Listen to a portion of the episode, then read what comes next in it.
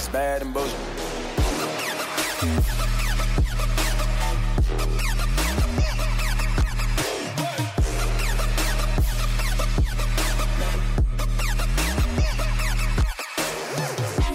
Welcome to the Bad and Bitchy podcast. I'm Erin. I'm Bailey. And I'm Erica.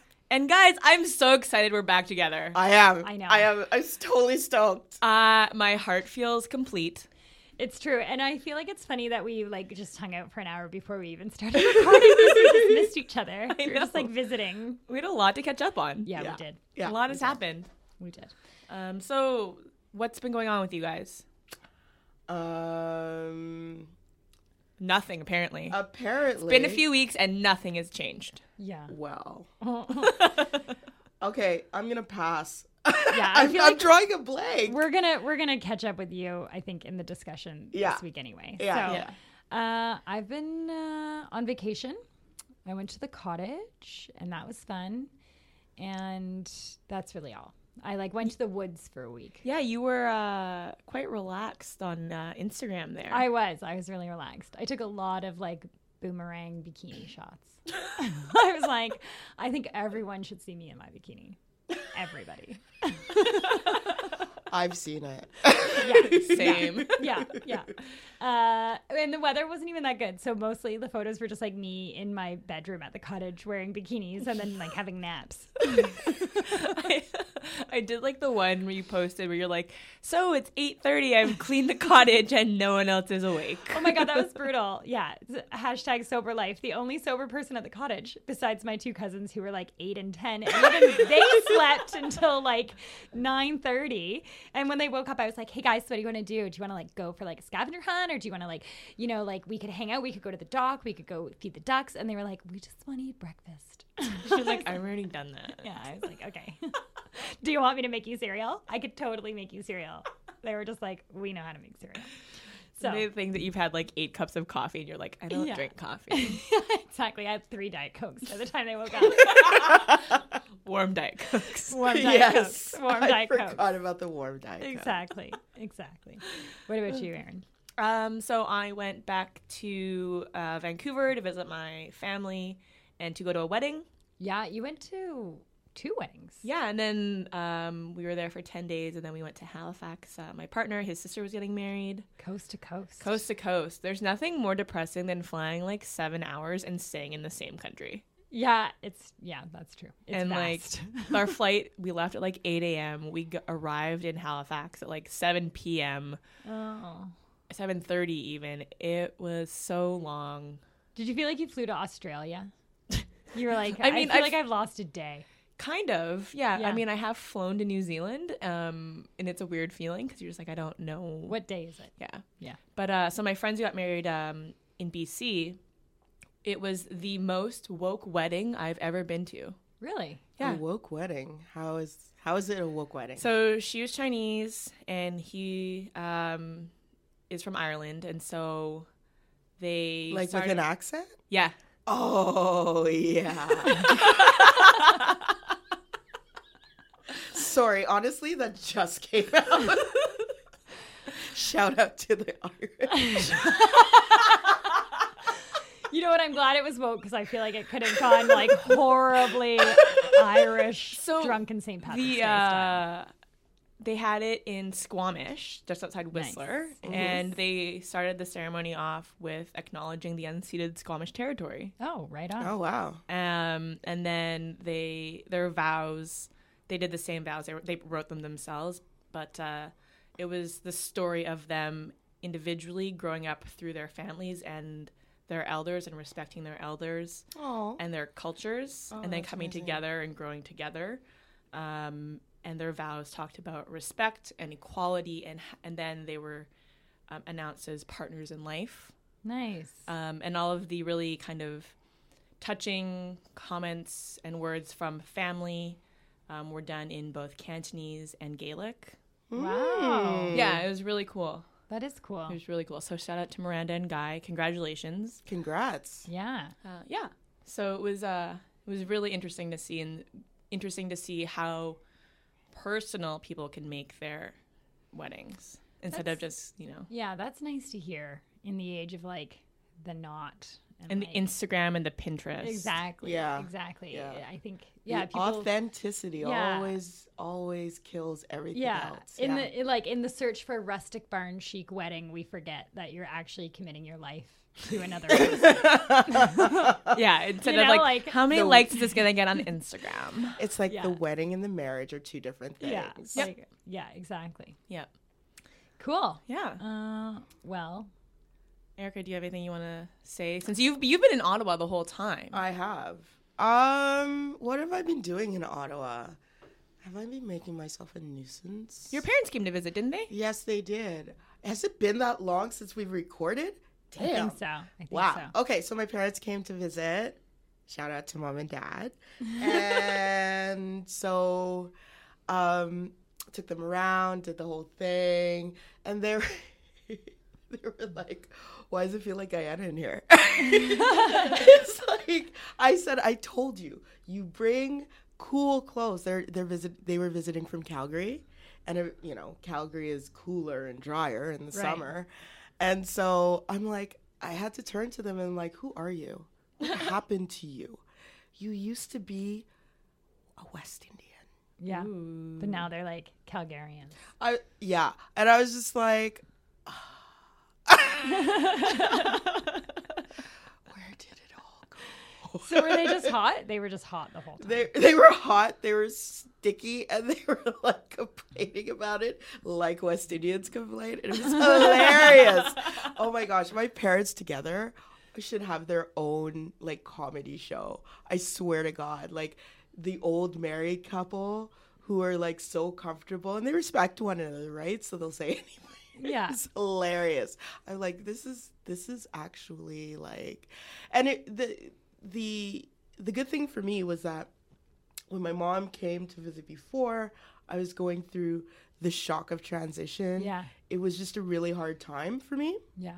And it was really, really nice that she automatically got to see the opposite. Yeah. Mm-hmm. And so I was that that's what was like and then my dad came. It was and it was during the time that that our story broke. Oh yeah. And so they got to see me do my thing. Oh, that's great. And my mom said to me, she's like, you know, I really didn't know what you were talking about when you were telling us these things. but I had to believe that you know what you're talking about. So we just supported you because we figured you knew what you were Yeah. talking about.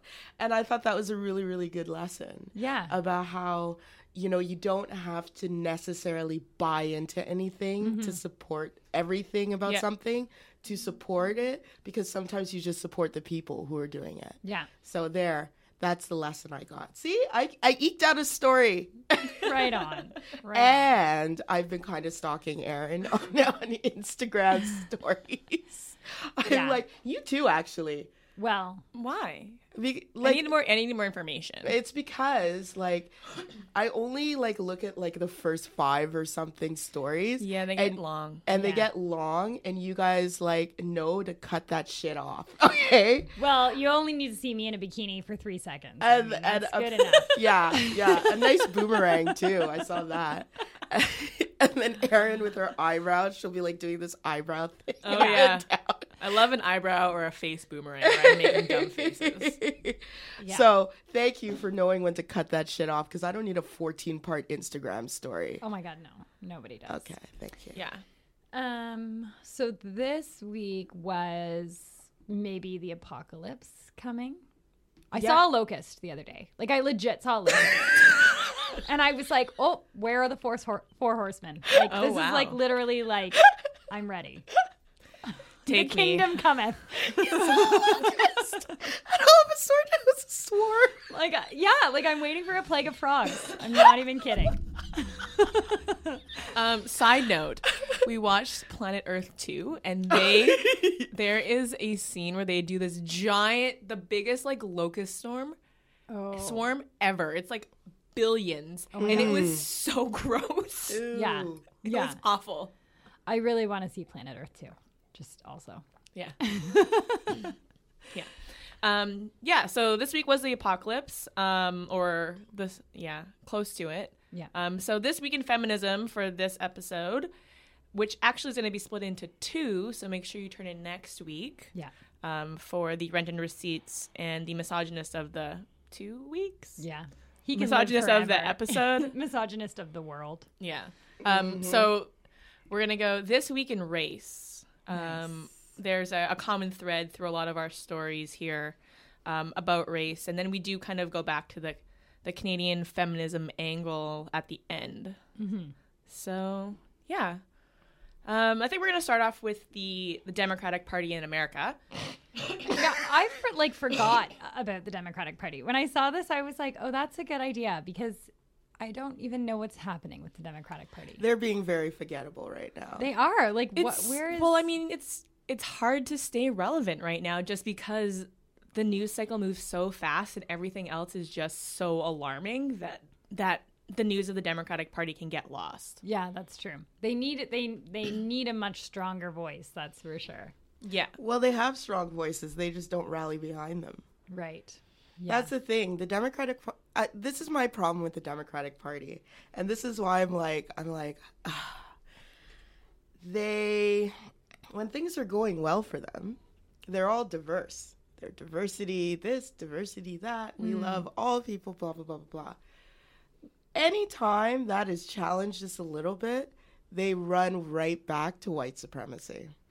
And I'm just like, so people, so when people like, you know, who say, well, we're on your side, I'm just like, mm, maybe. yeah.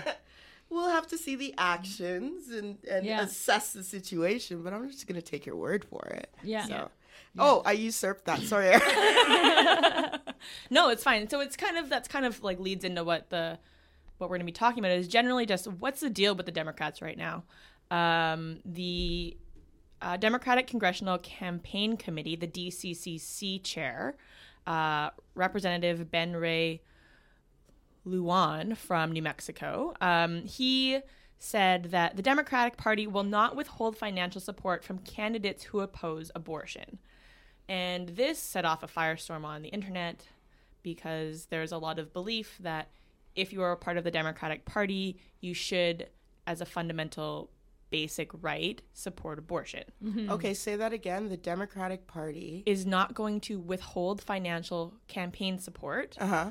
to uh, to candidates who oppose abortion, so who are pro-life. Oh. Uh, what? Oh. I wish you could see Erica's face. I was just like, when we live stream, that's going to be awesome. Yeah. well, like, yeah, a whole new Um, level. and obviously, groups like Planned Parenthood, um, you know, are very much opposed to this because you know we we generally think that if you're progressive, if you're a liberal, then you support abortion or you're or pro-choice.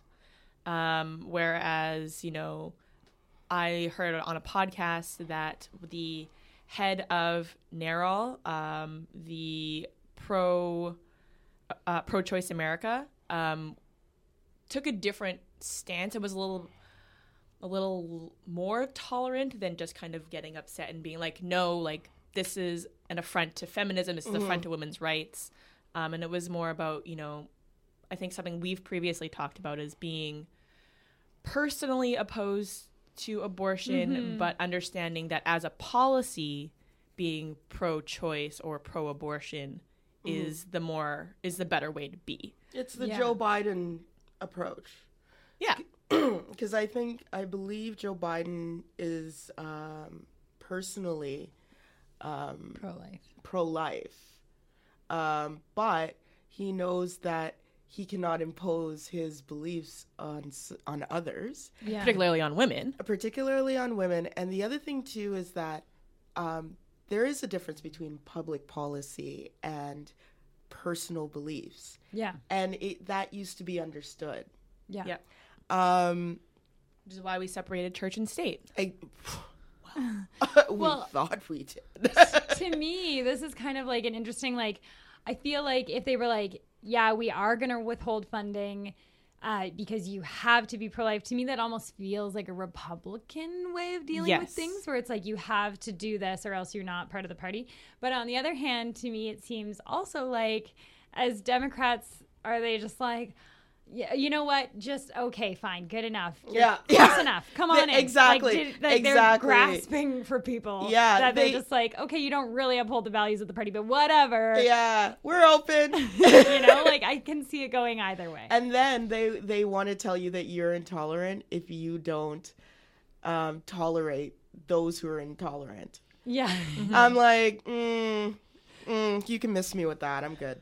But then there's also the argument that like if you if the Democratic Party continues being so staunchly pro-choice that they're just becoming a one one issue party and therefore alienating a large part of the voting population. But they're not a one issue party. How mm-hmm. could they be a one issue party? But that's like that's what they're they're viewed like that.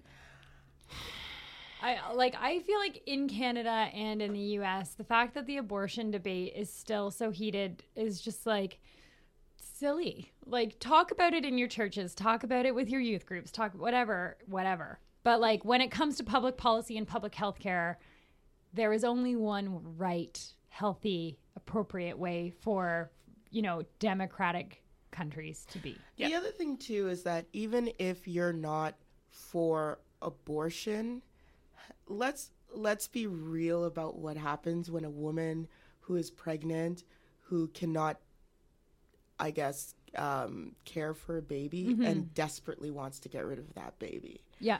Like women will jump out of like wi- like I remember stories about women jumping out of windows Yeah. to get rid of babies Exactly. because they couldn't be pregnant. Well, and that's why they need policies that are like those um the policies where you can like drop your infant off at a like a hospital or a police Right. station or a fire station and walk out with no questions asked. Yep. Like I agree that's with what that. happens when yeah, I agree with them too, but it's like if if you give women safe access to abortion, we don't have to usually get that far. Yeah, Yeah. You know? yeah, yeah, yeah. Like Unless of course you and can't birth afford control one or and whatever. all Yeah. of that. Yeah, yeah, yeah, yeah, yeah. And it's just like, you know, even sex education. Mm-hmm. Wow. You know, like yeah, and that's the whole thing the is that book, like the book of Eli. that's I think that's m- my big issue with being like pro-choice. That's branded very much as pro-abortion. yes. Mm-hmm. and that's not the way it is. It's just being able to have the dis- the decisions laid in front of you to make the most educated decision for your yourself personally. Yeah, and recognizing women and other genders who want to get abortions as owners of their own bodies. Yeah, isn't that personal liberty? Yeah, like Funny. like You know who's actually dairy right on cows. this? Tomi Lahren. did she, is- yeah, She's pro-abortion. Well, She's a libertarian but pro-abortion. well, good for Tomi. I don't think libertarians are are social conservatives, for the most part. A lot of them are in at least in Congress. Uh, oh, I don't know about like voting population. oh, well, this that's is a good this is why she was fired from the Blaze. Right, right, because she was she was yeah. Pro-abortion but conservative. I feel So like in other you- words, yeah, people can be more than one thing at the same. People contain multitudes. Yeah. There you go. nuanced. Thank You you. know? yeah. The other thing that's, I guess, in the wake of Charlottesville is um, the Democratic Party is kind of struggling They're struggling, all right. within themselves and fighting within the party on, well, I mean, race issues. Yeah, The Democratic Party is one big struggle plate. That's what they are. It's like when you know, you know, struggle plates. When when you're just struggling to put together a nice meal, Yeah. and you're trying to like, I don't know, sew a wing to a pork chop or something. And you're just like, I got some chickpeas. I got some chickpeas. don't I'm I- I struggling. think I got I'm some grasping. somewhere. I got Some sort of like ratchet bento box. and then you get all salt bae and you're like seasoning and so i'm sorry i spent a lot of time with a comic recently who knows who he is and I know Salt Bae. and i'm just like now i'm just full of apparently laughs so full of quips. Well for charlottesville that's who knew how Yeah. i was gonna roll in i don't Right, know right, right. but yeah, it's like it's like they're one big struggle play. It's like they're like, oh, I don't have um, I don't have cilantro, so I'll use Which um, is disgusting. What? what? So okay, I'll use another. but you get what I'm saying. Yeah, yeah. You know, Yeah. I'll just pull a little from here, and you're like, but it's not the same thing. Yeah. Actually, it is what we're opposed to, and they're like, ah, we're here for votes. Yeah, yeah, yeah. Because that's what they look like. They look pathetic. Well, and I, I really, I can't think of any really outspoken Democratic statements on Charlottesville. You know who's outspoken in the, news. Democratic Like, Party? I can't think of. Black women. Yeah, Yeah. The only ones. Yeah. yeah, You know? yeah. Cause um I'm I haven't I haven't heard I haven't really been paying attention to politicians' response except for one, mm-hmm. obviously. No, a few mm-hmm. in Canada. Mm-hmm. Because I know Andrew Scheer was late to the party too. And people were actually asking, gee Andy, what's going on? Yeah. Yeah. Yeah. So it's obvious to me that that party has a race issue. Yeah, I think they do. Yeah. But anyway, back to the Democrats and their race issue. Yeah. Everybody's got a race issue. So my question is are identity politics like f- helping or hindering the Democratic Party because you have all of these Obama and Trump voters who are kind of in the middle but because Democrats and progressives or liberals and progressives I suppose um, are saying things like, oh, well, if you don't say anything, you are therefore a racist. Or if you do X, Y, Z, you are a racist. Well, there's going to be a lot of like that. There's going to be a lot of um, you're either with us or with the terrorists. You know what I mean? Yeah. That kind of attitude. Yeah, I I'm not surprised. So is it is it something that's serving them in continuing to really advocate for? And like where does where do they what do they do and try to get because they need those voters to come back? And but they're still trying they're being too divisive. Like they're simultaneously being inclusive to all genders, races and everything, but they're alienating a lot of voters. Well, who's there? They need to figure out who the hell their tribe is. All politics is identity politics. When is politics not about identity? Yeah. Because you're trying to you're trying to get the largest tribe to vote for you. That's kind of how it works. You mm-hmm. know what I mean? Yeah. Politics is not a feel good profession. It's a profession where or not even a profession, maybe it's even a vocation. I don't know. But the point is is that is that if you don't have identity or if it, it, like when is identity not never a part of politics? Yeah. And I think when we're talking about the people that they're alienating, um, with these like, you know, if if you're if you're not like, you know, this way, then you're against us or whatever. I think when you talk about race, especially the people that they're alienating are white people who want to be woke and think of themselves as woke, but when they really examine their like internal biases or whatever, they're they do have racial bias because we all grew up in the same place. And that was a racist place. So like instead of being offended when you're called out for those sort of things like like that happens to me. Like i'm i i grew up as a white person in a racist society. Like i have racial biases. Mm-hmm. But when i'm challenged on them rather than being like okay well fine. If you're going to call me a racist i'll just go join the conservatives then where i'm welcome i'm like oh shit I'll think about that. I've made a mistake. And I think like the reaction to Tina Fey and the sheet caking thing to me was a really obvious example of a white person who was m- well meaning but like fucked it up, you know? And like Yeah. if she wants to make this a learning opportunity, like I don't think she should march over to the Republican Party. I think she should listen to the feedback and the criticism about her sheet caking, Yeah. you know? Um, one of the podcasts I listen to regularly uh, with friends like these, uh, they do a lot of difficult conversations, and she always talks about how when you're trying to have a conversation with someone you disagree with, you start from a, a place where you share common values, and you sh- hmm. start from that shared space, and then try to have empathy for what they're talking about, and try to mm-hmm. understand, mm-hmm. and then not even necessarily reason, but try to still continue getting common ground as the conversation progresses so that people aren't getting defensive. They're not getting their backs up. They're not mm-hmm. taking, you know, feeling like you're being attacked, you're, you're attacking them. Mm-hmm. Yeah, exactly. Well, and I when I watched the Vice News like special HBO episode of the Charlottesville like thing or whatever, I saw the white woman reporter. I can't remember who they said. Ellie Yeah. Reeve? yeah, Ellie Reeve? something like that. Anyway, I was like, when I was watching it, I was like, wow, she's like taking it easy on this guy. Like I feel like and I mean I think she was probably pretty like physically intimidated in the spaces that she was in. It was a, a dangerous place. And I wanted her to like call out more what was happening, but on the other hand, I was like maybe she's actually like trying to like have a conversation with this man and try to change his viewpoint a little Yeah, bit. I had a I heard an interview with her, um, and she, I think it was a combination of those things. She was when they were in his hotel room and he took out all his guns. She was like, I didn't realize how armed he was. yeah, like that would have been really scary.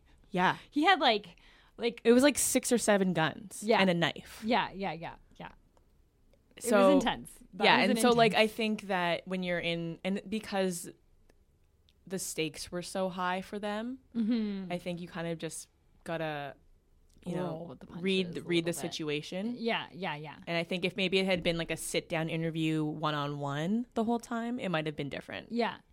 But back to like identity politics on the left, I do think that, you know, one of the reasons why if you go to like, you know, a Hillsong United Christian band concert or like, you know, like just for example, or like a Christian summer camp. I kind of like Hillsong. I'm not gonna lie. Um, anyway, when you go to the like, because the right is just so unequivocally one way, it's really easy to be part of that. Yeah. and it's really easy to throw money at it, and like everyone just works themselves into a frenzy because they're excited, and like everyone's on the same page.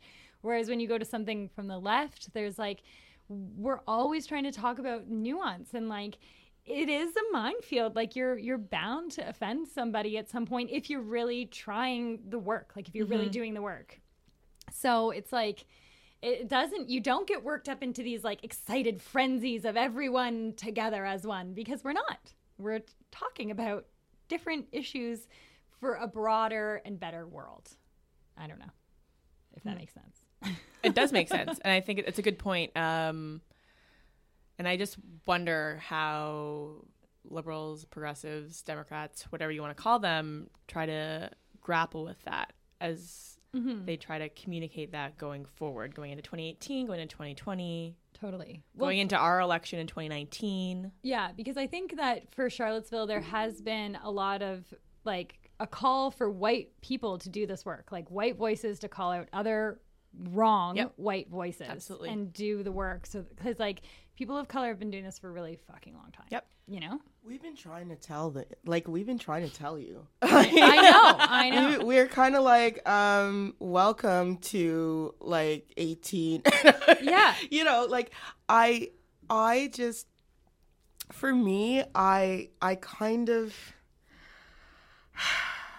i when you do the work as a person of color you're automatically going to be a target and then when you Yeah. become a target it's kind of like okay well that's kind of what you get for doing the work but um it's just so we do the work because we have to Yeah. Because Yep. you live it every day. because Yep. we live it every day and i think that people need to understand that if they want to build this world the, this idealistic world whatever whatever world they want to build of equality and so on it takes sacrifice it Yeah. takes Yeah. work and that's the thing people of privilege don't want to sacrifice anything and that's fair but at the same time i mean and that's why you never really act until the consequences are dire enough for you Yep. and now that like the fact that charlottesville spooked a lot of white people is almost comical because i'm just like what did you expect what what did you yeah. think Yeah. Yeah. and so for all these white people who are like that, you know, oh, that would never happen, blah blah blah blah blah. We told you before Trump got elected. Yeah. We told you that Trump would get elected. Yeah. We told you that white supremacy is on the rise. We told you that police brutality is a thing. We told you, we told you, we told you, we told you, we told you. Now go out and and and educate yourself, okay? And tell your people because we're not doing that work. Yeah. Let's Yeah. be honest. And, And, like- we can, we can't. Yeah. We cannot do that work because the the the fact of the matter is is that white people will listen to other white people Yep. sooner and this is not this is not just like this is normal like it's i'm pretty sure that this like i listen to black people on race more than i would listen to white people on race like you know what i mean Yeah. so i i don't i'm not saying that there's something essentially wrong i'm just saying that for all these pussy hat wearing ladies who what did what did they think they were gonna just come Now out of drink some sudden, yeah. lattes and go home They're like, no bitch That's not how you use a tiki torch. like, okay, You put them in your backyard and you hang up some twinkly lights and then you Instagram it. Duh. duh. Don't you have Pinterest? Uh, no, it's true, and I think that like as a white person, is that like the white people are more likely to say racist stuff to me than they are to say it to like Erica. Like they're gonna Yes. say Yep. they're gonna make race jokes in front of me much more like than they're gonna make them in front of Erica.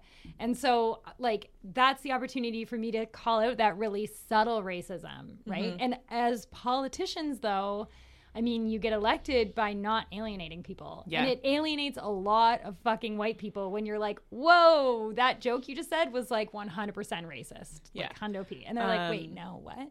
so I, I heard this thing the other day that um, people who are feeling so I guess white people Yeah. who are feeling oppressed um, are the ones who are actually obviously the least oppressed and that they are the ones who are least affected when systems change uh, so you know donald trump becomes president um, and he for white people nothing changes very little changes Yeah. even when barack obama became president nothing actually changes for them Yeah.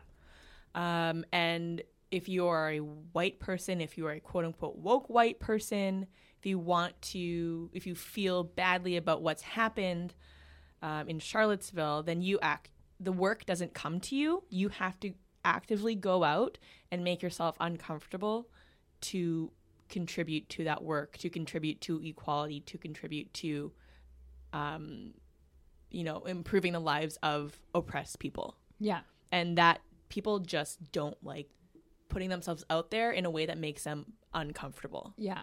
Well, and I think Erica, you made a really good point too earlier this week about how like um when people like white people are like oh like we should just like love each other and just come together and why does everybody have to argue and like i'm on vacation i'm just taking a mental break from this like i was at the cottage when all this stuff with charlottesville started and th- at first I was like, oh, I'm on vacation. Like, I don't know if I want to deal with this. But then I was like, well, holy fuck. Nice for you as a white girl, like to be like, ew, like that's negative. I was like, well, Erin and Erica live with this every single day. Maybe I should say something, you know? Yeah, yeah, yeah, totally. Um, the the the ability to duck out is um, is itself a privilege. I always laugh at, at I I do laugh at privileged white people who hate Trump. Yeah. Mm-hmm. This this makes me laugh, and I'm just like you are you are part of that. You are an agent of that oppression. Yeah. Like Ivanka's skirt suit nation. Yes, exactly. You know, like- and I'm just like, yeah, Wrap dress nation. yeah. Yes. At the same time, we'll turn around and say, well, you know, those black people who live out there and they stay on the corner all day. I don't know about.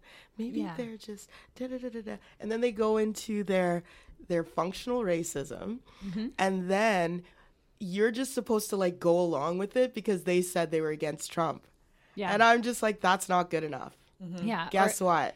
Or, or when they're like Get like, off your ass and do something. Yeah, or when they're like, I mean, I don't agree with racist protests, but like on the other hand, like why would you answer with violence and Yes, anger? that that's another one. And it's like, well, because we're fucking angry. yeah, What? Also, there's violence against us. Yeah. So Yeah. like it's this and and Scary. this this this this this movement towards defining. Well, you just don't want violence. It just it just never solves anything. And I'm just like, it gave you a country. Yeah. like, come on. yeah, yeah, Isn't it really? Did I miss the the independent war, the War of Independence? yeah. Come on. I feel like this is a good time to talk about Lauren Duca because Yeah. um, we're talking about white people doing the work, and um, like as a white woman, I like I talked about it on 1310 News yesterday, like and then we kind of got called out on our Instagram being cuz we had we had posted about how white women shouldn't use Charlottesville to make this their brand, but then yesterday I did make a comment about race and I I think it's like I think it's important to define the difference between white women turning Charlottesville into an opportunity to define their voices online mm-hmm. versus white people doing the work to challenge racism amongst other white people Yeah, and recognizing that that's a job that you need to that you take need on. to carry. Yeah, Yeah. exactly. So, do you want to brief us on Lauren Duca? Yeah, I have a lot to say on Lauren Duca. Um, for those of you who don't know, she is the Teen Vogue columnist who came into notoriety um, because she wrote a column back in November, maybe December, called uh, Trump is Gaslighting America. And since then, she's been continuing to write this column in Teen Vogue called Thigh High Politics. Um, I don't like her columns for a number of reasons. Um, but uh, she wrote or tweeted something um, about how it was really important to real recognize that the white supremacists marching in Charlottesville were not women; they were men. Oh men. And it's just like now's not the time. Yeah, and so then so then people kind of got on her case a little bit about that and were like this isn't the conversation to be having. We should be just talking about white supremacy in general, but then also not recognizing the history of the KKK and the role white women or white women supremacist white supremacists play in upholding white supremacy. That was a real awkward sentence. Yeah, like There's white- a lot of whites in there. what what what white women how white women have um, been part of uh, I have been the um, I I want to use the word water carriers complicit more than complicit. They've been active in Sure. in in white supremacy, Yeah. and they just they just showed us that they would vote for white supremacy over Yeah. even their own interests. So I'm just like, well, there you go, yeah. Yeah. there you go. Um, so then um, there was a story in Jezebel, which I guess was written by a white woman that was about called "White Women." This is this moment is not about your brand, and it actually called out that Lauren Duca tweet and Mm-hmm. how um, she was kind of being flippant about it and just trying to promote herself instead of j- just straight up denouncing white supremacy. yeah. oh, that's um, she a actually- good point. She actually also Lauren Duca actually also got into a little bit of a Twitter engagement with a male writer at GQ, and he tweeted her something. She said something, and then he was like, "Oh, actually, like, you know, women have played a role in white supremacy. Like, it's really." Like obvious and she was like whoa made some snarky comment to him and he was like this isn't about like zingers this is about like facts and you know supporting these people in what they're experiencing right yeah, now yeah. Yeah. This isn't a jazzy Twitter war for like the f- fun and entertainment. Like, yeah we're not here to make jokes yeah, yeah, yeah. um so anyways this this piece on jezebel was written and it called out lauren duca quite hard and she screen capped the story and the tweet which says the only people i see complaining about this post are white women which is telling and then she promoted she said oh like jezebel is such a bunch of mean people and um, oh by the way here's what my column on charlottesville Oh Yeah. my gosh, Yeah, no. Yeah, yeah. Oh wow. so she That's that's ugh. inceptioned it so hard Yeah. And continued to not understand what she what she was being called out for and then continued to promote it herself. And I, I mean, I think what's also problematic about it is that she didn't. She responded to another, another white woman writer, and the Jezebel article did center around a, a, a black woman's tweet to Lauren Duca. And to my knowledge, I don't think she ever really did call. Like, I don't think she ever did even engage with black women on this. Like, I think she just engaged white woman to white woman. She engaged Yeah. with Me- with Megyn Kelly even. Oh well, Yeah. I was on a separate issue. Oh well, it kind of just all melded to me. I I just you know I have to say this this this revisionist history that that that Lauren Duca wants to go, and she's not the only one. Oh yeah. I, I see I see a lot of here we go again, white liberal women, mm-hmm. okay, our friends, right? Yep. Yeah, they wore some- the pink pussy hats. They wore the pink pussy hats, yet again systematically chop our legs from out from under us. Yeah. And that is the material point. And this is why I'm having a problem with feminism in this weekend race today. but I really am. I'm struggling and and as a black woman, I I feel as though it's this underhanded sort of way that Lauren Duca is going around promoting her brand simultaneously while somehow she thinks she's Wonder Woman slaying the the the Trumpist dragon. One mm-hmm. tweet at a time. one tweet at a one mm-hmm. article at a time. And she's not humble enough to know that it needs a community to do the work. Yeah. it does it's not gonna it's not gonna turn on one person. Yeah. people like to say mlk blah blah blah mlk had a community Yep. behind him Yeah. Yep. okay let's not forget that Did we He- watch Selma? Yeah. hello And, well, and those those same liberal white people are the ones that love quoting MLK, being like, "Love and unity is what brings us together." oh good i love this segue You know? and it's like, yeah, but he said a lot of other stuff too that didn't say like we just need to love each other. No, in fact, he like MLK called out white moderates in his letter from a Birmingham jail. So mm-hmm. in so I feel like it was what year? 1963. Thank you. He was. I'm like it couldn't have been 68. He was. He died in 68. Anyway, he was arrested for disobeying a judicial order against parading, demonstrating, boycotting, trespassing, and picketing during um, the Birmingham strikes, right? Mm-hmm. So he was arrested and he under horrible conditions, of course. Um, he wrote a letter and to um, his clergyman, Mm. you know. So and he talks about. I'm going to get the quote. Um, he talks about the about freedom and basically that what we're not just marching for justice we march for freedom. Mm-hmm. And there's a freedom to be as is that's fundamental to white society that black people are still struggling for. Hmm. And that's why we talk about the hair that that that grows out of our head but it's not white enough so we're sent home from our jobs and mm-hmm. lose pay mm-hmm. right? Mm-hmm. So um, basically so i'll go back to the mlk I, fo- I found the quote. He said i must make two honest confessions to you my christian and jewish brothers. First, I must confess that over the past few years, I have been gravely disappointed with the white moderate.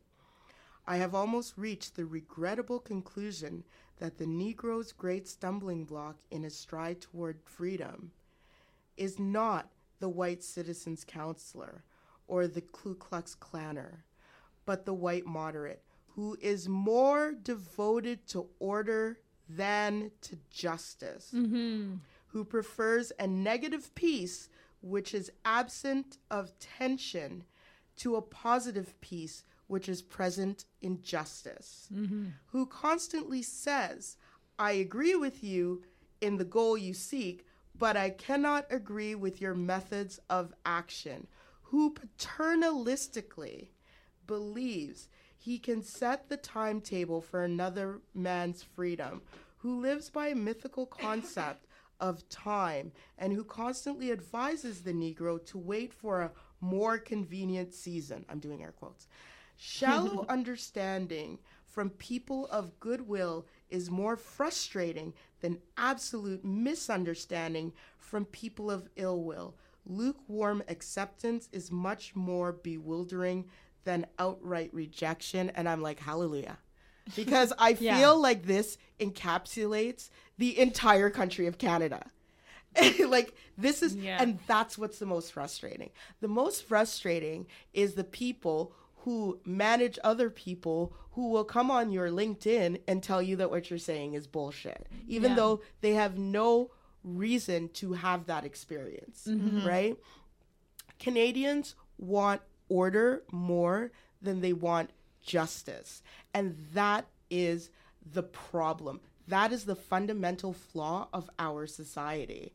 And in fact, I don't even I'm not even sure Canadians care about justice to be honest. As a as a nation. Uh, peace, order and good governance, where's Yeah. justice in that? Well, they just Yeah. want like beer and beavers. yeah. You know? Yeah. Like- in every sense of the word. and, Tim, and Tim Hortons. You know, like they just want to, yeah, they just want to like sit in their lawn chairs outside of the Tim Hortons they and just want like, to be able to escape yeah. and they want to be able to because at the end of the day we're a bunch of pussies Mm. we're a country of pussies. And we don't want to we don't want to be too inconvenienced or too uncomfortable Yeah. to to actually get to the next level. Because you can't get to the next level without sacrifice hard work and a goal and a vision. And uh, none of that we as a country have. N- has. Not one of that wh- whatever. Has. It's has. Okay.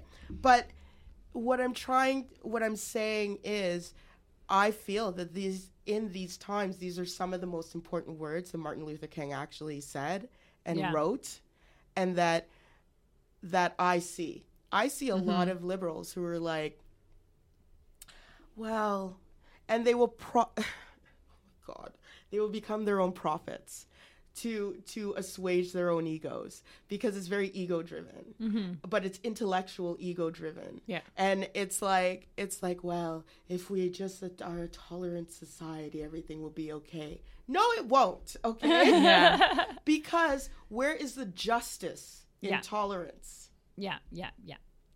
Exactly. And all you have to do is like yeah, like just look at our criminal justice system in our tolerant society and tell me that it's not racist. It's racist as fuck Yeah. So, yeah, that's bullshit. But of course, like that quote about white moderates failing is not what's on the Pinterest shareable that everybody puts on Facebook. No. Oh, but it's being shared now. I've been seeing. I gotta see it. I've been seeing a lot more lately, more so than I've ever seen it before. Because white liberals will always want to come and shove MLK in our face whenever we get Yep. too out Yeah. of pocket for them. Yeah. And this is the thing. They don't then and and like again, Canada, this is white moderates everywhere, but Canada is basically a white moderate country. Yeah. And so, um, what you get is you get a lot of people shoving their misunderstood um, high school esque version remix of MLK to you, which in itself is paternalistic. Exactly it. The Yeah. white savior complex that we always talk about. Yeah. Like, look how real. The man, this man, with no dictionary, no thesaurus, no nothing, just these are the thoughts that are in his head. Mm-hmm. And the fact that he had the the wherewithal under the stress of being incarcerated and probably treated like shit only god knows how that how how extensive that was could sit down and write something so composed Yeah. Is is amazing to me. And the fact that um white people want to remember him as you know one love it really i'm just like you're exactly not- proving his point. Yeah. yeah. I feel like if you're ready, this is a good time to talk about your own experience over the last like two weeks because there, I guarantee there are people listening right now, white people, who are like, uh, yeah, you can say all that about Canada, but Canada doesn't have the race issues that the U.S. has because we we don't have an alt right march like that's this didn't happen here, and I think like it would be great to just like offer a wake up call that yes, it fucking does. Yeah. Uh, okay, so I'll start. Um, uh, a girl I went to high school with, Elam. Shout out Elam. hi She was posting on her Instagram um, how how the week the events of Charlottesville have affected her, and so I'm just going to read what she wrote. wait wait before you say that all right her race is um Oh, she- material Sorry. like w- is she of color Yeah, or- she. Sorry, okay. she's Chinese or Okay. Asian. Yeah. okay Uh, so she says, This week has been especially dark for me. Feeling hot tears at memories of race- racism experienced as a child in well meaning na- all white neighborhoods to my own passive acceptance of racism I encounter now as an adult. Then she has a series of quotes. No, where are you really from? Hmm. Your English is so good for an Asian. Ooh. Chinese, Japanese, what's the difference? Same, same. Her math must be good. She's Chinese. Oh no, I don't mean you. You're different from other Chinese people I'm talking about. Then she hmm. says, But this week has also taught me change is here. I see it online, on magazine covers, in the news, and importantly, I hear it in the voices around me. I have heard and felt the pain in conversations with women recognizing their privilege, feeling confused about what to do, but choosing to sit with the discomfort instead of moving forward silently. My heart is still breaking, but I'm hopeful and the hope is in the hands is in the hands that I have reached to acknowledge this shit is fucked up, but we're going to get through it together. This is an ugly beast's last stand. Have hope. Yeah. Hmm. Okay. So, um, so I got accosted by a racist online, and You may have seen it on our Facebook. Yes, you may have. So, okay. So the last time I got uh, accosted by some man online, it was some white liberal who was telling me that racism doesn't really occur in Canada. And um, I said on the podcast, I said, um, oh, it was Ottawa Sketch Comedy. It Right. was Yeah. Their, it was their page. And so I was just like, okay, well, the next time this happens, fuck you. I'm ca- I'm just tired of this shit now, right? Yeah. And the next time this happens, I'm calling you out. Yeah. Okay? Okay, I said this. So it happened next time. And um basically a Facebook friend of mine posted something about the closing of a local live venue. Zaphods. Zaphods. And you know, I I'm not I It's never not Erica's thing. it's it's just like I never had fun at Zaphods. Well, it was Uh, like a I punk had a great bar. time at Yeah, I also had a great time. I've been was kicked out of Va- Zaphod. It's like so super fun. divey. The floor was carpeted. Yeah, it was like, and it was like a like a punk bar. Yeah. like I shot. A, I saw a lot of good punk shows there. But it like we're talking about a bar. We're talking about a bar. That's what's happening here. Yeah. So I said, so glad they got rid of Zaphod. This write up is too kind for that place. Can't wait to see it finished. Meaning, like, Zaphod's is going to be replaced by another venue that's, you know, that the person on my Facebook page who posted this post um, is working with her or to reve- renovate. So I said, can't wait to see it finished. So can't wait to see that venue finished, right? Yeah, yeah. So some asshole who I've never met before. Yeah. I don't know him from a hole in the wall. We've never crossed paths. Um, you know, I just assumed that I would probably walk on the other side of the street if I saw him. Um, because he looks kind of ratchet. and so I was just like, okay.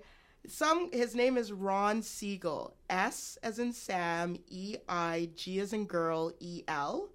He owns a web services company called webwaves.ca. That's W E B as in boy, W A V as in Victor, E S as in Sam dot C A.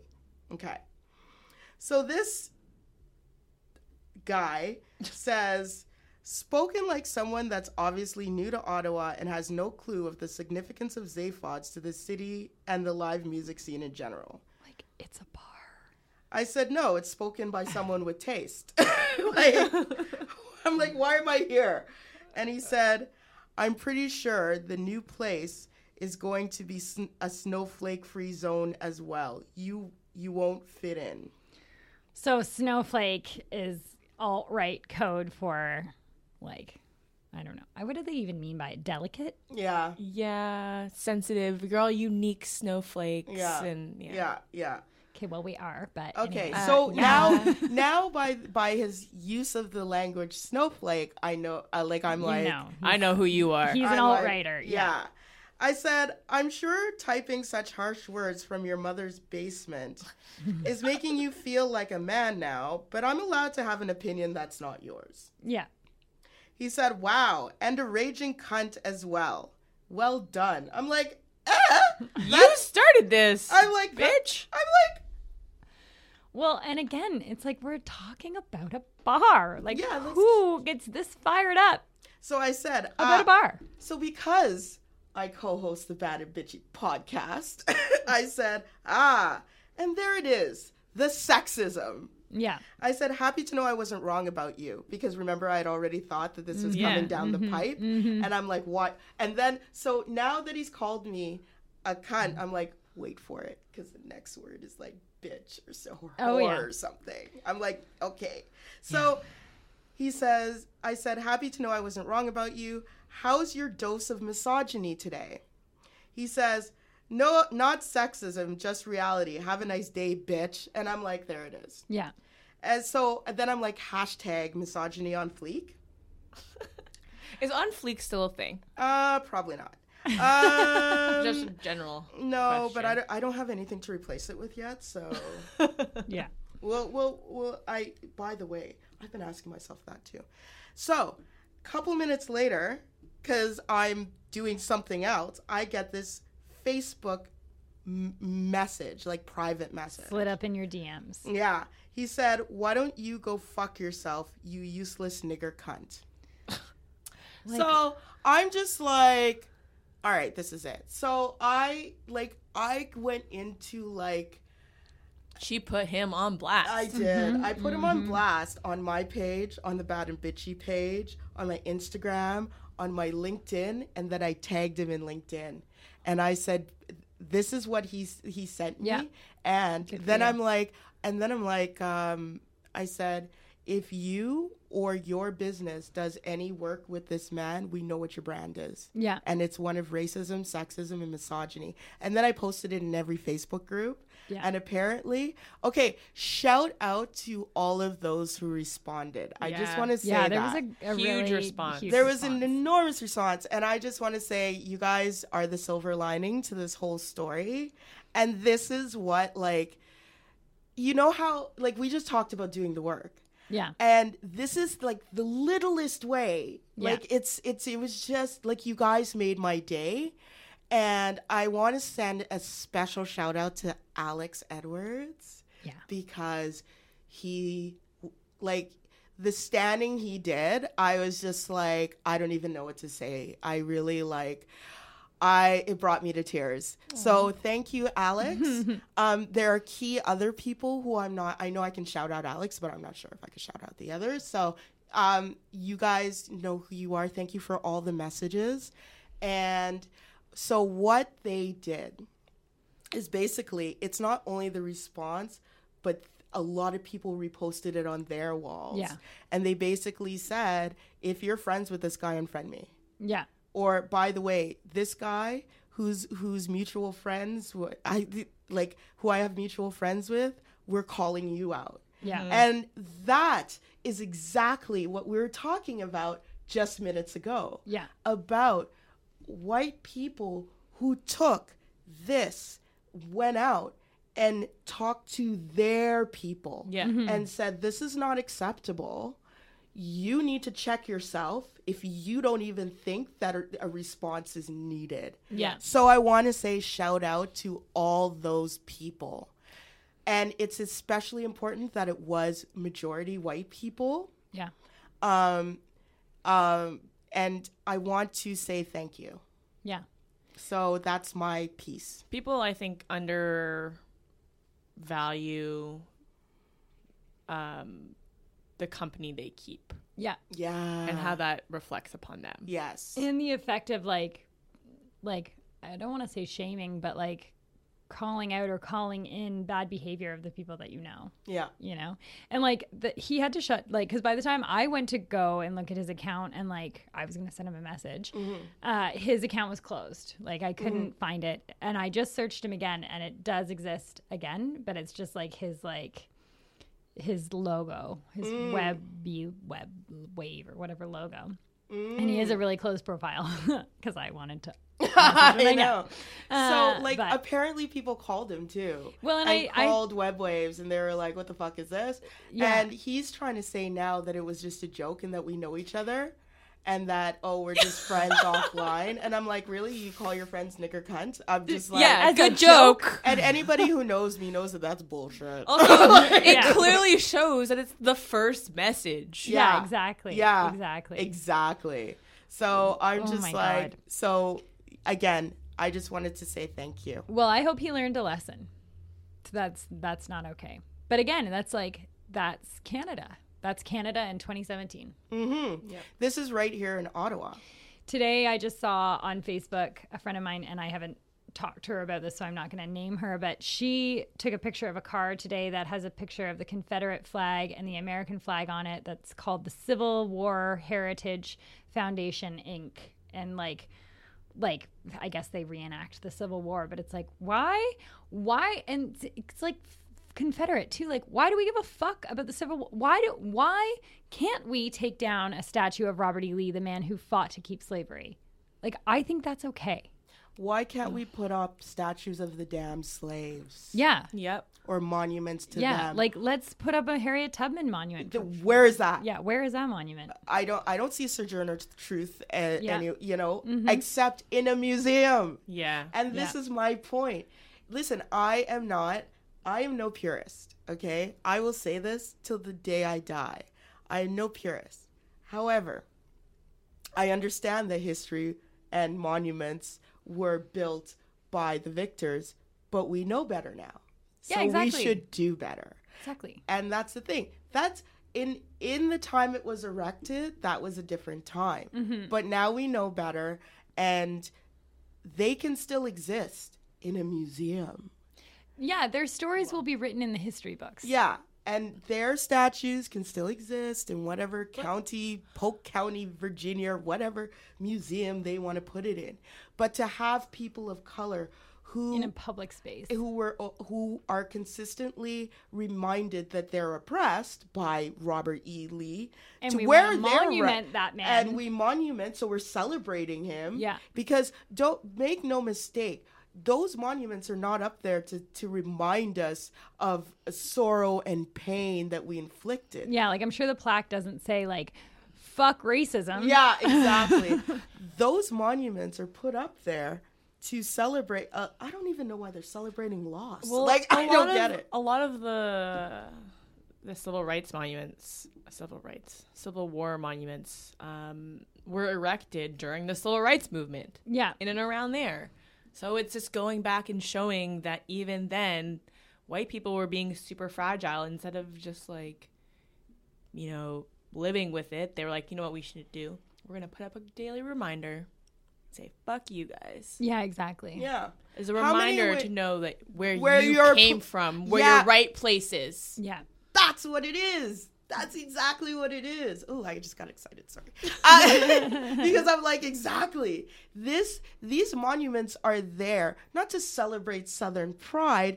These monuments are there so that it can remind those subjugated where their place is. Yeah. And Yep. don't you fucking forget it. And don't you. It's the uppity Negro thing. Yeah. It is how dare you think that you can rise above your station and Yeah. your station is below us white people Yeah. and that's the material point is that we set up these socioeconomic um, um, ladders of value and then when the people who are at the bottom get picked off the most we don't want to believe it Yeah. that's just the animal kingdom Well, and to me, it's like fuck your Southern pride. Anyway, that's stupid. Like the, the you're talking about it, uh, like the like literally built on the backs of slaves that you took from a homeland and brought here and raped and pillaged and enslaved for for decades. Like That's right. And then you were like Southern pride, Southern food. It's like yeah, from a black woman's kitchen who was enslaved there by her white master, and she had to make dinner for their family every night. Like, Yeah. fuck that pride yeah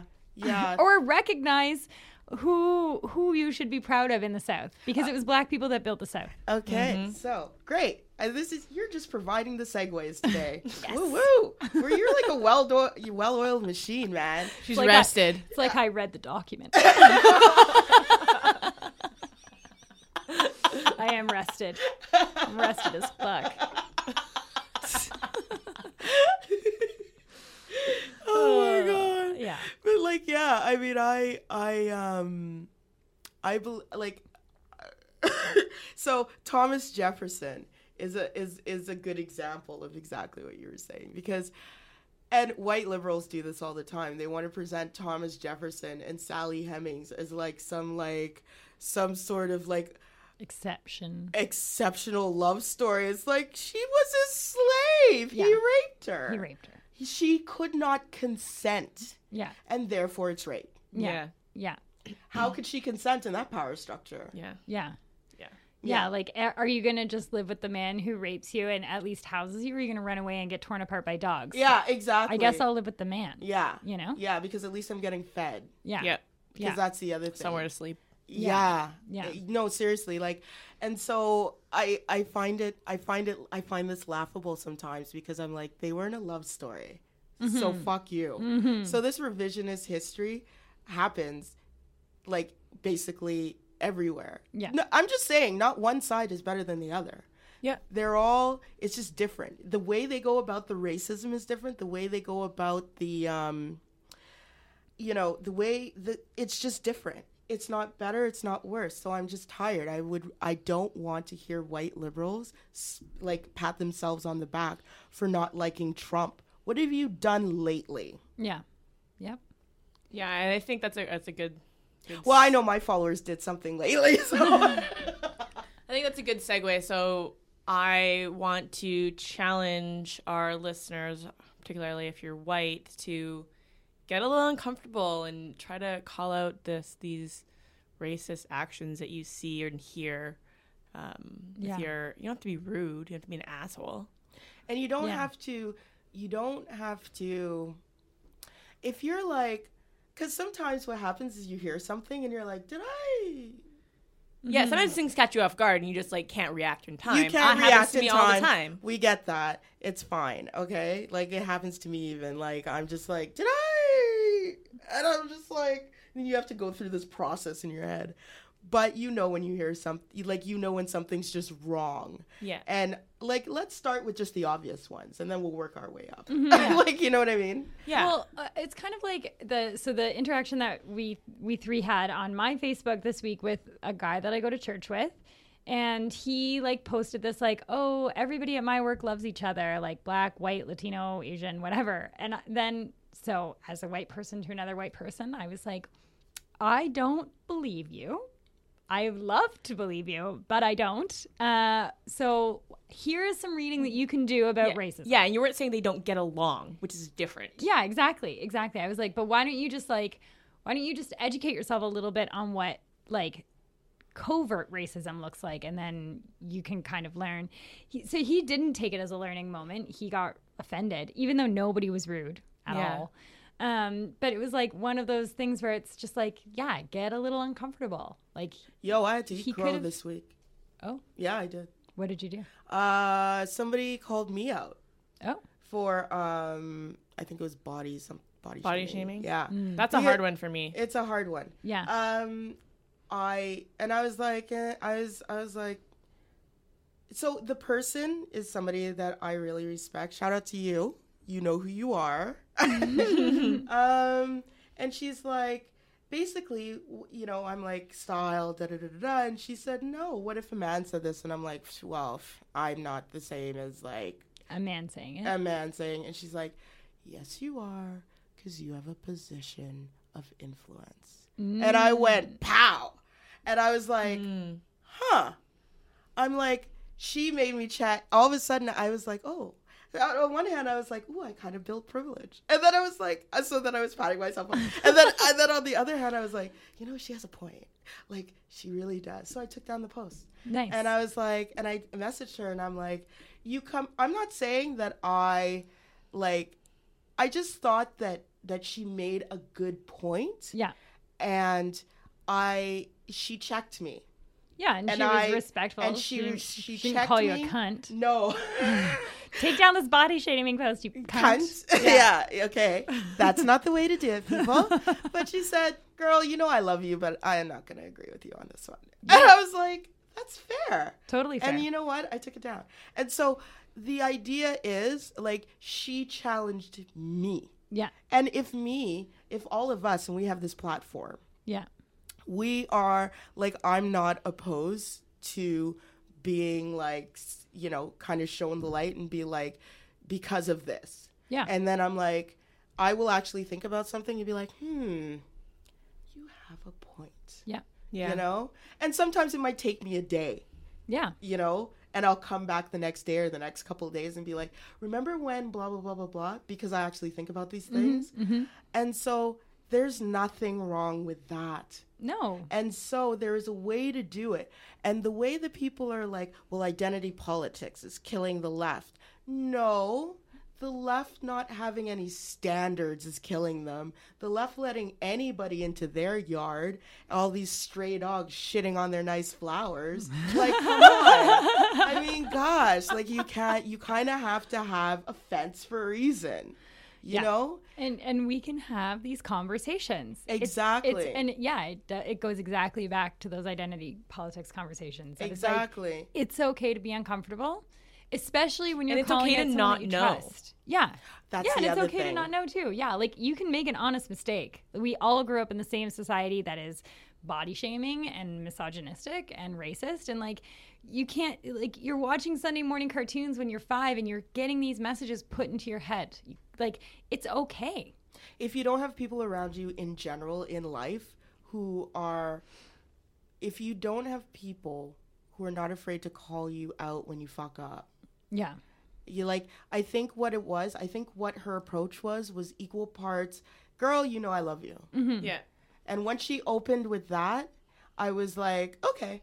And and then she's like but bam you know? yeah yeah. And and and it was equal parts girl you know i'm coming at you in a in a positive way. Yeah. You know? And um but this is what i th- this is what i think you're missing. This is what i think you did wrong. This is what you know there's Yeah. nothing wrong with that. And yes it's going to take some delicacy and some delivery but sorry you might have to communicate. Yeah Like, yeah well and I, I don't think we're saying that you have to sugarcoat it either. No. you know like No. we're not like like wait sorry what you said was racist like it doesn't have to be like that yeah Yeah. yeah you know yeah, you can you can be like yeah like i love you i love hanging out with you but the joke you just made was pretty offside Yeah, and know? it doesn't mean, and because you made this joke, doesn't make you a card carrying racist. Exactly. Yeah. Either. exactly And that's what people of color are very are really really are way more forgiving. I was talking to this with with a black comic the other day. i, I said, I feel like people of color are way more forgiving these kind of slip ups and stuff like that than white people Yes. are with each other. Yes. Mm-hmm. And so and so you're kind of like, Have you been on Twitter? oh my gosh. I'm just like, thanks, Sally. I appreciate, but really, no. Just Yeah. let this one slide because you have to let some shit slide. well yeah and i think you can understand like is something coming from a place of malice such as getting a private message that says n-word mm, cunt mm-hmm. like sure that was some pretty aggressive over Yeah. racism Yeah. that was obviously motivated by malice Yeah. but like you know is a comment about body shaming when you grew up in a society that body shames is And that a comment about motivated by malice no is it is it okay no no. but you know you- like it's okay to be in the middle you know And I think that, like, And I. Exactly, because you don't grow if you don't get uncomfortable, Yep. if you're not challenged. Yeah. Why do we feel like, why do we feel, why do we feel like we could just go on this placid linear life Yeah. without any issues Yeah. as long as we don't rock the boat? yeah the boat will be rocked for you. There's Yeah. no if, ands, or buts about it. Yeah. Like that's life. Yeah. So I think that what people need to do first and foremost is A, start having those conversations, and B, listen, when a person of color comes in and tells you, look, um, what you like your what you're saying is wrong because X, Y, and Z you your job is not to get defensive and say no no that's not true that's not true because I'm you not look, racist." i'm Yeah. not racist because you look like a fucking idiot Yeah. and that's when we get upset Yeah. it's not the original infraction yeah it is your denial and you because i know Your commitment to your being right. yeah Yeah, yeah, but really you're wrong and strong as they call it yeah and you know it just makes you look like an idiot and it kind of does make you look like a racist it's not it's not the original infraction It's the it's the cover up it's not the crime yeah, it's being you the know openness. it's the Yeah. it's the it's the response it's always the response And if you respect the experiences, the lived experiences of the people that are telling you that you've done wrong, Mm-hmm. then it's it shouldn't be that uncomfortable. You're just like, oh shit, sorry. yeah Yeah. Listen, I've seen. I remember seeing somebody, and I, it's like, there's nothing like somebody who holds that, who, who, who like reacts to that with some grace. Yeah, It's amazing, yeah, and so I think really what we need to start doing is white people need to start listening Mm-hmm. 1st and just like men have to listen, yeah, Yeah. right? If Yeah. you're an ally in general, just listen. just Yeah. listen first and if you're like okay what am i not getting because this is what i don't get that's okay because that's a conversation yeah, exactly. but if you're like no that doesn't happen then i start then you get me on the other side Yeah. and then i start then i then i think you're a fucking idiot Well, then you get Yeah. snarky. and then i get snarky exactly and then she'll accuse you of living in your mom's space. yeah exactly so there Um, all right, so let's move on to our final thing. Um, going back to the feminism for this week in feminism, we're going to talk about um, an interview that came out actually a couple weeks ago now, Yeah, um, beginning of August, with the leader of the Canadian Conservative Party, Andrew Scheer. Um, it was done by Chatelaine. And we actually had reached out to the reporter who did this piece. She's done a, a couple other pieces related to the Liberals and the Conservatives, um, but she was not permitted to come join us um, by our employer, which we totally respect. Are a little disappointed, but you know that's how it is. Um, And the the headline it's there's a video and then the interview, kind of written out. It's called "A Beer with Andrew Scheer," which is a real bad rhyme. Uh, conservative leader, popcorn addict, feminist, and we have a lot of feelings. yeah. I mean, everyone should watch. We'll post the clip. Maybe we can even, I don't know, put some of the interview into this.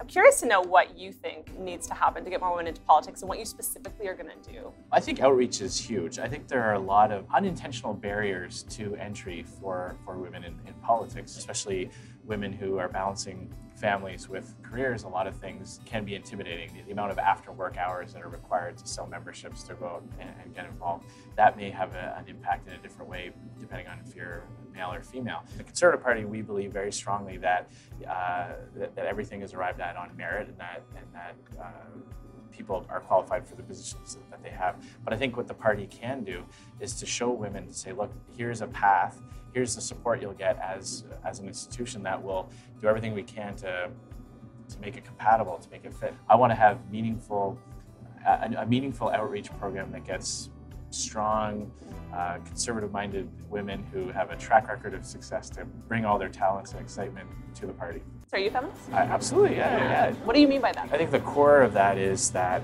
to recognize the fundamental equality uh, between men and women, and nothing that should be closed to women by virtue of the fact that they are women, and that there has to be this lens of public policy that that realizes that. And my my wife is the most upset when someone got to where they are, not because they deserved it, but just because. Uh, they ticked the box, a demographic box. The Conservative Party, we've had the first female Prime Minister. Rona Ambrose was elected leader of our caucus. She never mentioned once in her speeches that she was a woman and we should vote for her because she's a woman. She was calm, confident, assertive, strong, and we voted for her because of all those reasons. I think women want to have that full partnership. Yeah. Anyway, yeah, he like he's got the real like like down home white guy like thing going. He's like drinking pilsner, like The champagne of the prairies. yeah, like he just like he really wants to be like Joe Canada, you know, like he really He, does oh, okay. That I- was I- a real good Canadian Yeah, beer yeah. ad, by the way.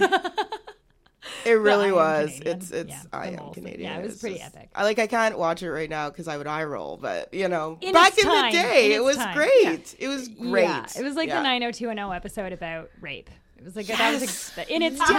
time. In its time, Yes. there, was, there was a strong call out of misogyny. By the way, you know what I'm doing now? I'm watching.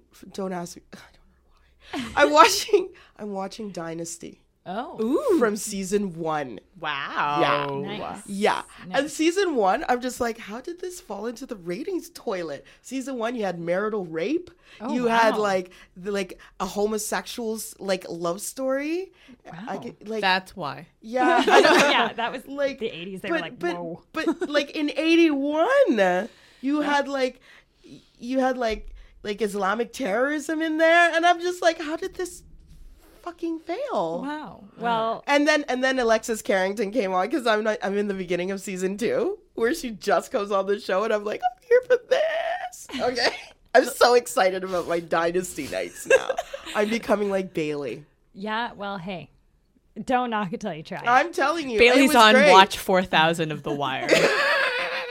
yeah i saw I that saw your story, Instagram too. story.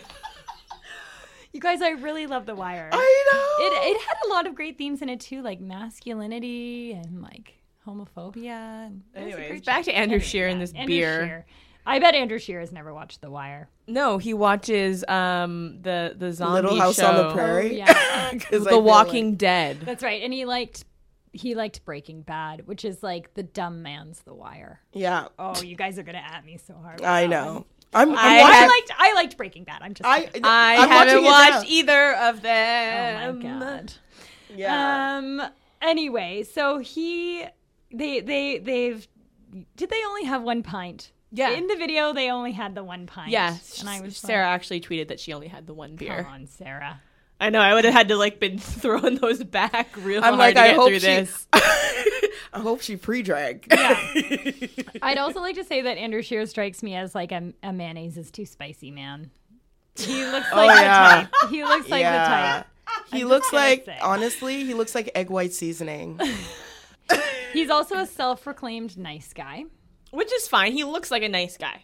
He's yeah, the nice, the nice guy. Vanilla, OkCupid. boring, Yeah. bland. Yeah. yeah. well, I think he looks like the. n- Okay, you know what he reminds? He reminds me of. We've already been through this many times. There's like okay, there's Mr. Potato Head, and yeah, I know, I yeah. get it. Yeah. but he almost has a sinister underbelly that's masked by a dimply face. That's why they call mm-hmm. him Stephen Harper with a smile. yeah. He I'm pretty sure that, you know, He's he a- would eat babies, you know, in the dark kind of thing. Like, you know, like he seems a bit much exactly that. Exactly that. Yeah. Yeah, that was a great face by the We're- way. we're happy- I was just like, We're happy you made it out safely, Sarah. yeah. Try to eat you in the I'm just Um, he just, Anyway. yeah. Just so the interview, they talk about um, how he is committed to getting more women into politics, and How's he gonna do that? He's a feminist, just um, like Justin so Trudeau. so he wants to um, um, bring a lot of conservative-minded women who have a track record of success to the party. Oh, so only white women. Yeah. So basically, lean in feminism. Okay. So probably college degree, good stable job, middle class. You know, your normal folk. Are they normal Queen- folk? Queens of the prairie. Yeah. I don't know. Are normal folk like university educated and can afford to only live on one salary and income split? Well, for I guess it depends. Depend. Income splitting is gone. I know, but they'll bring it back. Trust me. If Scheer were elected, or you know, when Yeah. he runs, that shit's coming back. Oh, sure. Yeah. He Okay. also wants to address the intimidating, I'm using air quotes, um, nature of politics for women, which is that, you know, like after after rape threats. well, yeah. for Working working after hours. so after heaven forbid those long hours and you have to work hard. Yeah, and he said it's intimidating because also you have children, and it was like, that's not really intimidating. That's a, a true barrier. Like I'm not intimidated by the fact that if I have children, I need somewhere to put them after hours. What if you don't have children? Right, well, then I, I guess you're not intimidated by politics because he didn't mention rape threats. Then you're not successful. Right. you probably don't have a proven track record No, of no. success. like, yeah, exactly. If you don't, Um, Uh, This entire listen. But he also considers him a femi- himself a feminist. yeah, yeah. Fancies himself a feminist. That's that's what nice guys do these days. But when you actually get down to it, when you're like, so tell me your feminist values, he is all about the conservative feminist values. he he's about the fundamental equality between men and women. well, and no one gets more upset than his wife when someone gets a job just because they tick a box, not because they have success. Not because they've earned it. Yeah. So But she's also a feminist. so- okay, this this brings up a good point. Why is it that okay, this this was a this was a dumpster fire of an interview. I'm so I can't even. I can't even. Erica made us watch the interview. I made them watch the interview because I'm like, you don't, you don't. Okay, first of all, it's hokey as fuck. well, Okay, with the student I can't take animations, it like- seriously. and it, they've heard like, like First they, of all, they call beer brewskis. Yeah. Which is like mm. They started hmm. strong on the animation train. Like they did a lot of animations about popcorn, but as the interview went on, it's like they sort of forgot. now they did upload version four, so it's possible we didn't actually get the final render. I mean, they couldn't even name the file properly. Like, So, it's don't know. like, it's like we don't want to be on your Windows tree. Thank like you. yeah, Like, like, I don't know know. I mean? I don't know if maybe we're missing out on some of the Explorer. later hokey. They did animate a Venn diagram for those of us women who don't know what a Venn diagram Okay, is like. thank you. Okay, th- you, you and the segues, man. You know? I think I think we're vibing. This is the whole. this is what happens when you vibe. Okay, so this is what fashion magazines do, and it is annoying. Okay, I would go with lifestyle, but sure. okay, yes, lifestyle. You're right, lifestyle. So lifestyle sections um, do not take lifestyle sections, mostly female, do not mm-hmm. take them seriously. This Chatelaine interview was an insult to women. It was an insult to women who use their brains to think every day mm-hmm. because it was hokey. Yeah. It was pablum. Yeah. It was in terms of the questions. when a man tells you he's a feminist, your next question should be, "Why do you think that?" Yeah. That and then your next- challenge him when and- he says, "Oh, uh, I, it's conservative solutions that provide prosperity for women who want to advance in the workplace." Really? How's that? Exactly. but This- instead- see, we're we're we're doing the damn interview right now, Ins- and it it would have yeah. turned out like they.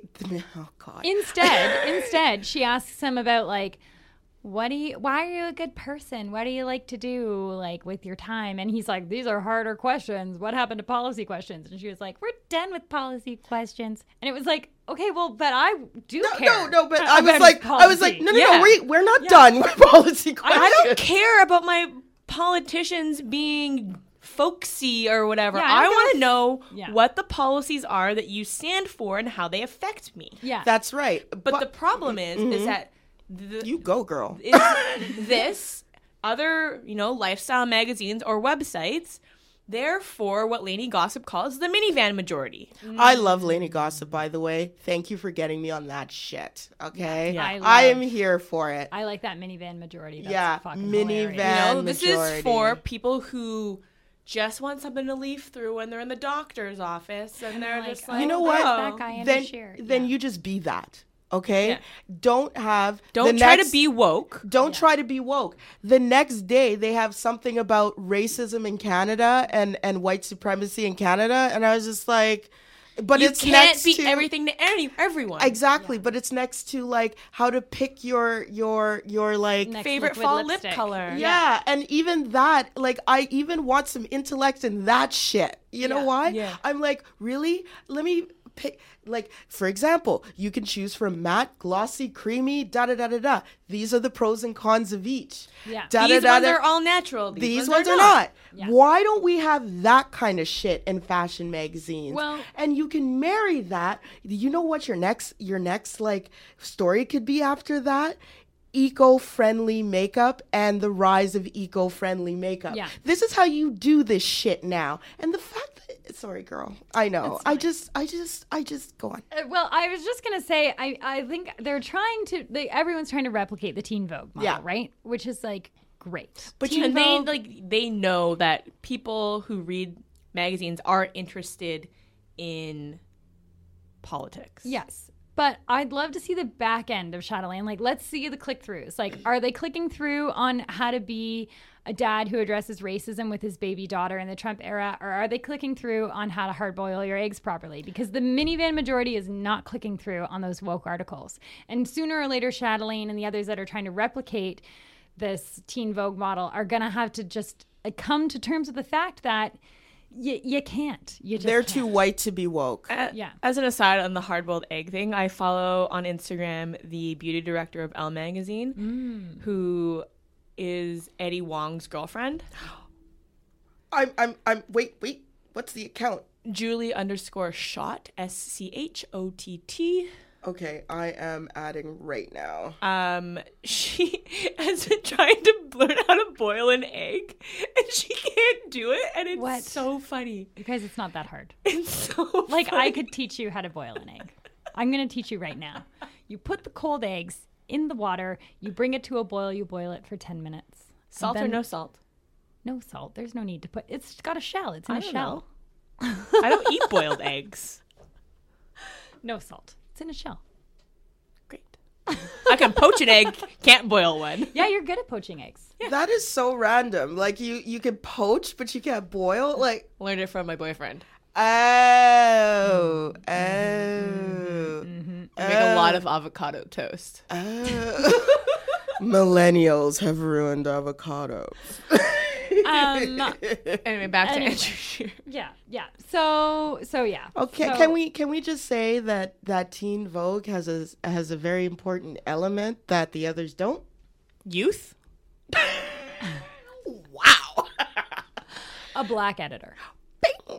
Yeah, They can't do it by themselves because they end up with trash like this. Yeah. I also I also want to say so that's my thing about fashion magazines. Canadian fashion magazines are particularly lost. So they're they should probably just cede the space, to be honest. Yeah. They really should just do their their little minivan majority, you know, and that's their hustle.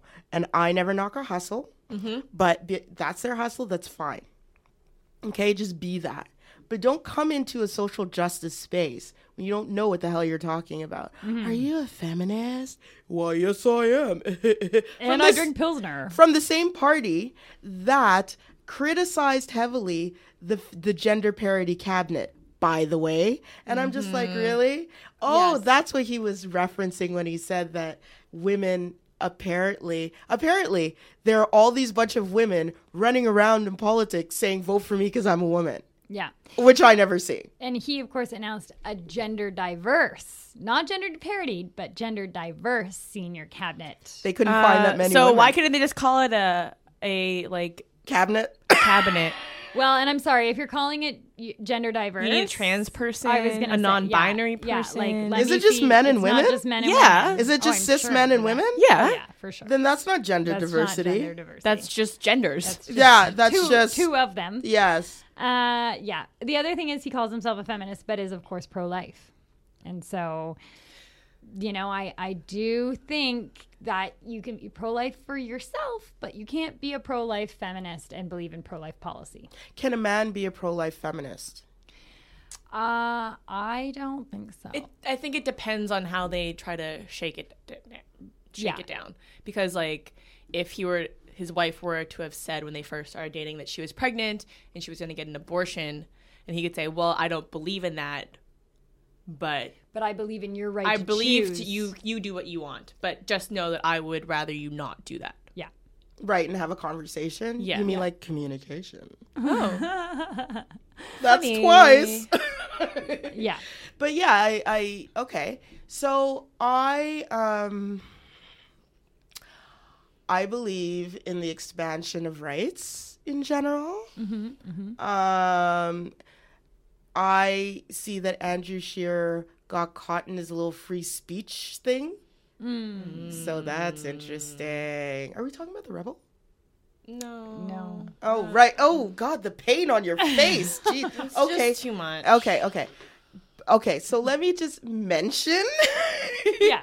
so so the, the our right wing news media, the Rebel TV, is no Yeah. longer. They're bank. Are they bankrupt? What happened? No, Well, they just sort of fell apart. They They yeah. fired a lot of people and a lot of people left, they still exist. Okay, so this is the other thing that conservatives do is they flirt with racism and sexism, and then when it doesn't work out for them, like when shit like Charlottesville goes down, mm-hmm. the backpedaling I've seen this week. Yeah, yeah, Oh yeah. my gosh, Andrew Scheer and his backpedaling on refusing to fund universities Yeah. for not allowing free speech. And people are like well look what's happening in charlottesville. And do you know he had nothing to say? Like he had he had nothing to say.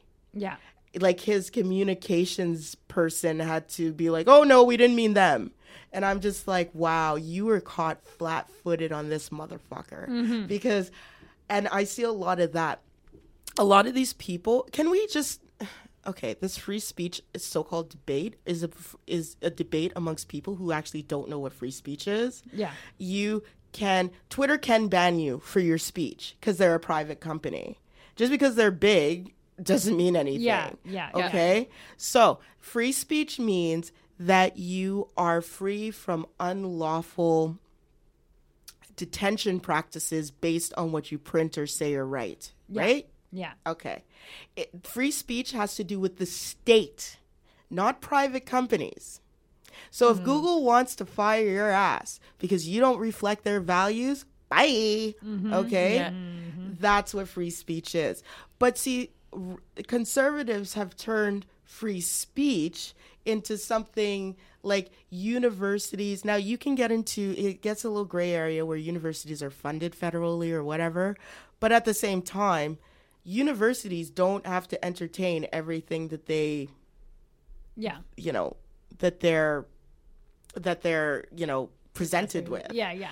and so um it's it's funny to me that they didn't as soon as charlottesville broke they didn't even see this coming Yeah. which tells me that he does not have the wherewithal to function much less lead in an intersectional world because this country is changing we're at what a quarter visible minority now Yeah, like I something think it's near 25%. It's growing.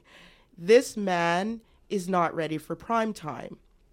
He's not ready for the 2019 is it 2019 world he's going to face mm-hmm. Yeah. because right now we're talking about very layered and very nuanced subjects that affect people's day-to-day living affects people's lives and the fact that he cannot even properly really define feminism or how his party is going to further the goals of promoting women into male dominated spaces. The fact that he can't even see how the thread between his idea of free speech and Charlottesville Yeah. means that he's really not ready to lead this country mm-hmm. Yeah. right? Because if you, because what that means is that you won't understand or you won't be able to relate to or you can't communicate with neither a quarter like nearly a quarter of this country mm-hmm. and that is concentrated too in a younger demographic mm-hmm. Yeah. Okay. So this is my my what I caught in that interview especially was when he says I think there are yes I think there are unatt- unintentional barriers to like for against women getting into certain areas and progressing. Mm-hmm. And I'm an, I'm like that's your definition of so you don't believe in sexism? Yeah. because mm-hmm. sexism by its nature is the deliberate erection of barriers so if you don't believe that even exists then you don't believe in gender discrimination Yeah. and And if you don't yeah, and if you don't right intentional. Yeah. and if you don't believe that it's intentional you don't believe in discrimination and and like white people do this with race all the time well i didn't mean to i'm mm-hmm. like oh how nice for you yeah. Yeah. Yeah. but but with him, that's one thing I notice. I notice that he does not believe in sec- that sexism is a thing. And then how can you be a feminist? yeah. That bam. So now going back to Sarah, who should have kind of put that together and cobbled it together, and you know, da da. I know, I know. I see your eyebrows. You're like, what are you expecting, Erica? Really? I mean, the whole interview. The she whole- was, It was like she was half in the bag. You know, was. I mean, these are things. these are things that I expect a publication, a woke publication, to be able to discern and then challenge and push back. I saw zero pushback. Oh, no. in that interview. Nothing. No It was the softest softball bullshit interview. It was a fluff piece. It was Yeah, a fluff it was a piece. fluff I piece. understand that. I get it. I get. I get the need for fluff pieces. Yeah. I get it. I'm not saying that that it shouldn't be, but don't start with your with your feminism talk if you can't really talk about feminism. Yeah. Yeah. Yeah. At least stick with. Don't be like, oh, we're not going to talk about policy anymore. Haha. Yeah. like, okay. um. Bye. I was just Yeah, like, yeah. no. Yeah. Anyway. Anyway. Yeah. So I guess uh, that's about it it Yeah. for uh, this week in feminism and or race. Yep. Um, Are we? Uh. we're gonna we're gonna cut it here and then t- tune in next week for our rent and receipts and our misogynists of the week. Uh, in the meantime, you can follow us on Twitter at Bad and Bitchy, on Instagram at Bad and Bitchy Pod, on Facebook we are Bad and Bitchy Podcast, and you can send us emails, tell us to fuck right off. Yep. Um, we'll probably read those on the inter- on on air. Yeah. air. We will. We will. Um, you can also tell us how much you love us because we also like those emails. Yeah. Uh, our email address is badandbpod at gmail.com. All right. Anything else, guys? Nope. Great. Bye. My